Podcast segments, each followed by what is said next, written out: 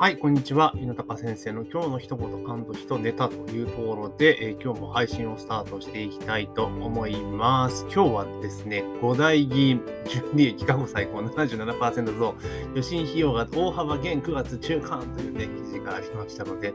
マジかというふうに思ったので、ちょっとね、えーお話をしていきたいというふうに思っております。えーぜひですね、アップで聞かれている方は購読、えーその他のメディアで聞かれている方はフォローをね、お願いいたしますというところで、もう一回言いますよ。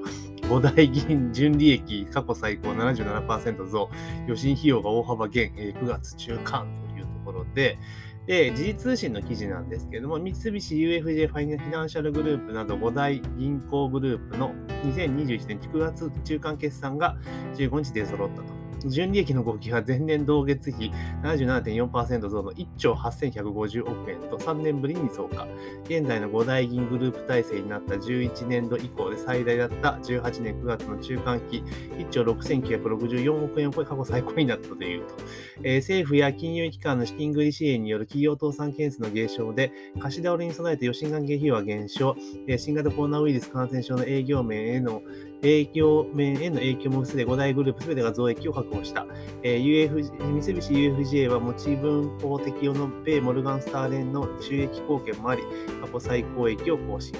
というところですね。あ、そうですか。というところなんですけど、まあ、でも銀行っていうモデル自体がね、まあ、ね、どうなんだろうっていうところはあるんでさ、まあ、こう、儲かってるんだったら、あの預金者にちゃんと還元をしてほしいなっていうのを思うんですよね。で、何が言いたいかっていうと、あの、ATM の手数料がね、めっちゃ上がってるじゃないですか。あの、結構、この UFJ とかって、私はあの、三菱 UFJ がね、一応メインというかメインで使ってきたやつなんですよ。で、ローンもそこで借りてる、住宅ローンもそこで借りてるっていうところがあるので、あれなんですけど、以前はあれなんですよ。あの、住宅ローン借りてると、基本的にはその関連する口座すべて、えー ATM 手数料無料とかね、そういうんだったんですよ。結構優遇されていたんですけど、今年の10月、9月か10月ぐらいからルールが変わって、なんかポイント制みたいになって、で、それれで、えーなんか手す、なんか、ATM 引き出し手数料とかも確か月1回とか、25と26と、あと月末は無料みたいな。コンビニ ATM 無料で、それ以外はなんか値上がりしますよね。確か普通になんか200、300円近く取られたかな。っていうのがあったんですよ。マジかっていうふうに思っていて、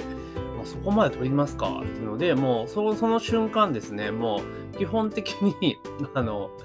UFJ は、あの UFJ の口座いくつか持っているので、あのもちろん会社員やった時とかの使って作った口座とかがあるから、まあ、それ使っているんですけれども、基本的にはもう今全部ネットバンクですね。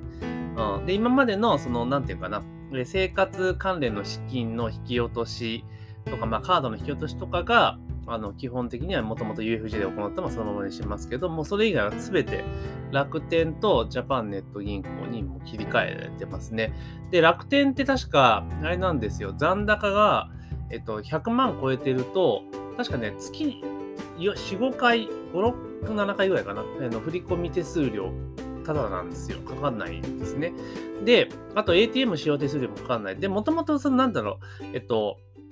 あれなんですよ。えっと、なんだ、楽天の口座から現金引き出すことはほぼないので、で、ジャパンネット銀行もほぼ決済用の口座みたいな感じで使ってますから、お金を下ろすときは基本的には、あの、UFJ の方に回していって、で、UFJ で、えっと、え近所のね、今までコンビニで下ろしたんだったけど、もう近所の ATM で、近所の、えー UFJ の ATM で下ろすみたいなことをやっています。まあね、昔ね、110円ぐらいだったらとかいうふうに思っていたんですけど、やっぱ手数料とかもちりつもなんで、こう、貯まるともうやらい量になるじゃない、金額になるじゃないですか。だからっていうのがあります。ですから、あの、お金の移動とかは基本的には全て楽天に今集中させて、あの、要は売上金とかが入ってくるのは基本的にはジャパンネット銀行なんですよ。の法人、法人口座っていうかね、えー個人事業主口座の方に全部入ってくるんですけれども、でそこに入ってきたものを今までは、えー UFJ の方にえー直で一撃で振り込んで、でそこからこう分散でこうね、お金を分けてたんですけど、振り込み手数料もね、その以前はだから、えっと、確か月3回までは、えー3件までは無料だったんですよ。手数料かかんない。だから今それがなくなっちゃったので、もうなんだよみたいな感じですから、基本的には全部楽天に1回流して、で、楽天から、えーその振り込み手数料、他行手数料無料なので、流しているってことをやってるんですね。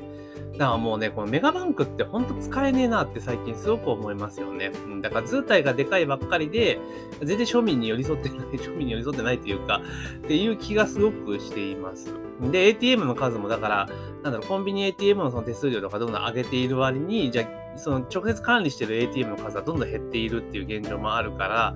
だそう考えると銀行っているんかいって話にこうなってきますよね。もちろんその法人っていう切り口で言った時に融資を受けるってことを考えた場合に銀行あった方がいいんですけれども、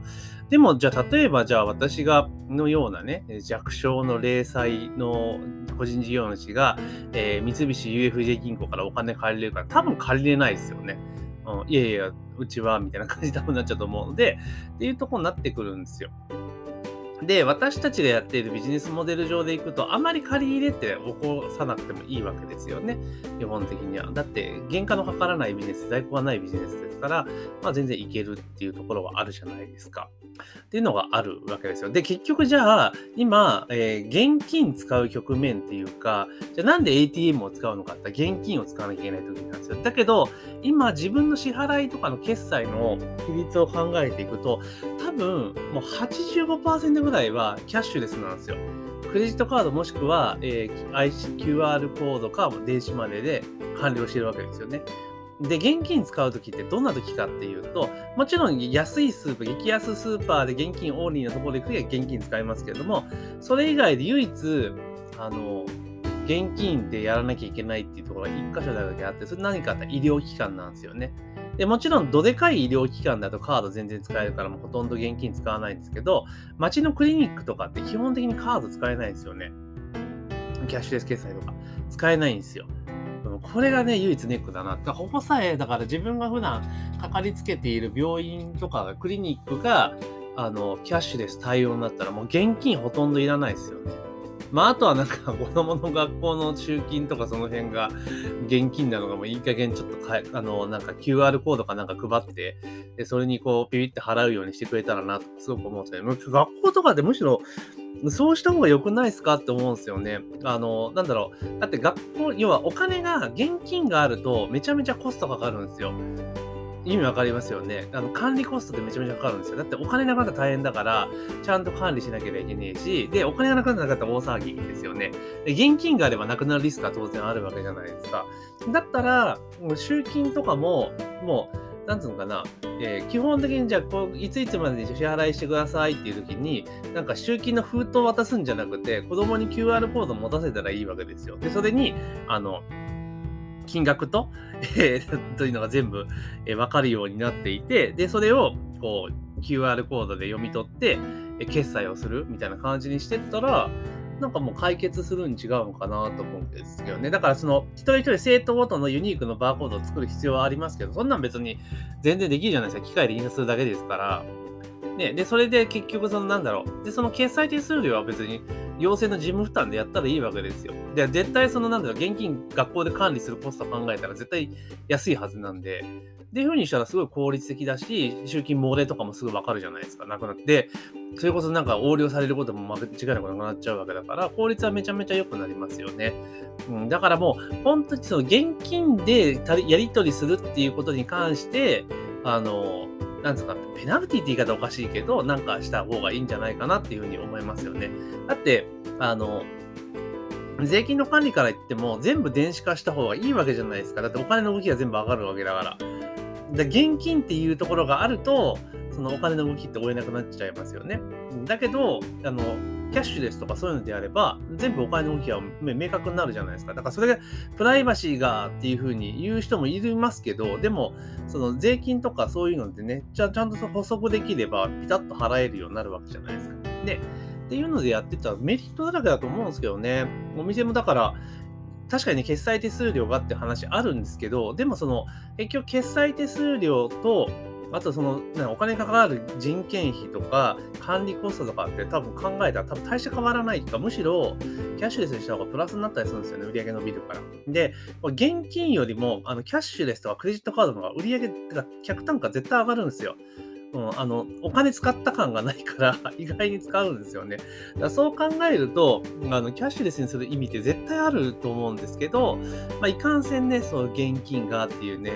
もう、あの、なんだろう、日本銀行券を信用しきっている人たちが多いのがまた困ったもんだな、というふうに思ってます。ちょっと話が逸れちゃいましたけど、だから、もうこう、全然ね、ATM の手数料とか上げるんだったら、あの、数減らすんだったら手数料、あの、負担しろよっていう話ですよね。で、あとは結局だからこれってシステムがなんか、もう結局 NTT データがね、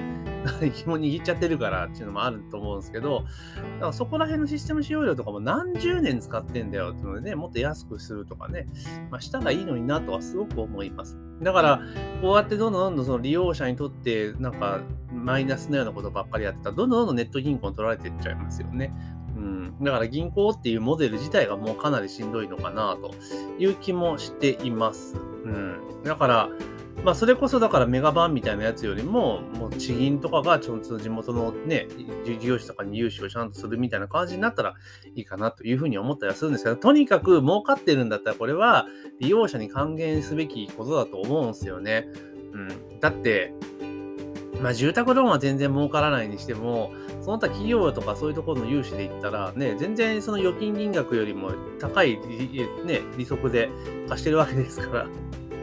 そう考えたらね、また還元した方がいいんじゃないですかっていうふうにすごく思いました。うん、だからね、あ銀行さんもね、ちょっと考えていただけるといいかなというふうに思います。というところで、えー、手数料とにかく下げろと、ATM 手数料なんとかせえというふうにちょっと個人的に思ったので、今日はちょっとこんな、えー、ちょっと愚痴みたいなお話をさせていただきました。えー、今日はね、5大議員、純利益増、過去最高77%増と、吉新企業が大幅減というね、記事がありましたので、もう大概にせいやとちょっとったので、音声を取りました。というところでですね、えー、ぜひね、番組のアップで開いている方は購読、それ以外の方はフォローをね、えー、ぜひお願いします。というところで、本日の配信は以上とさせていただきます。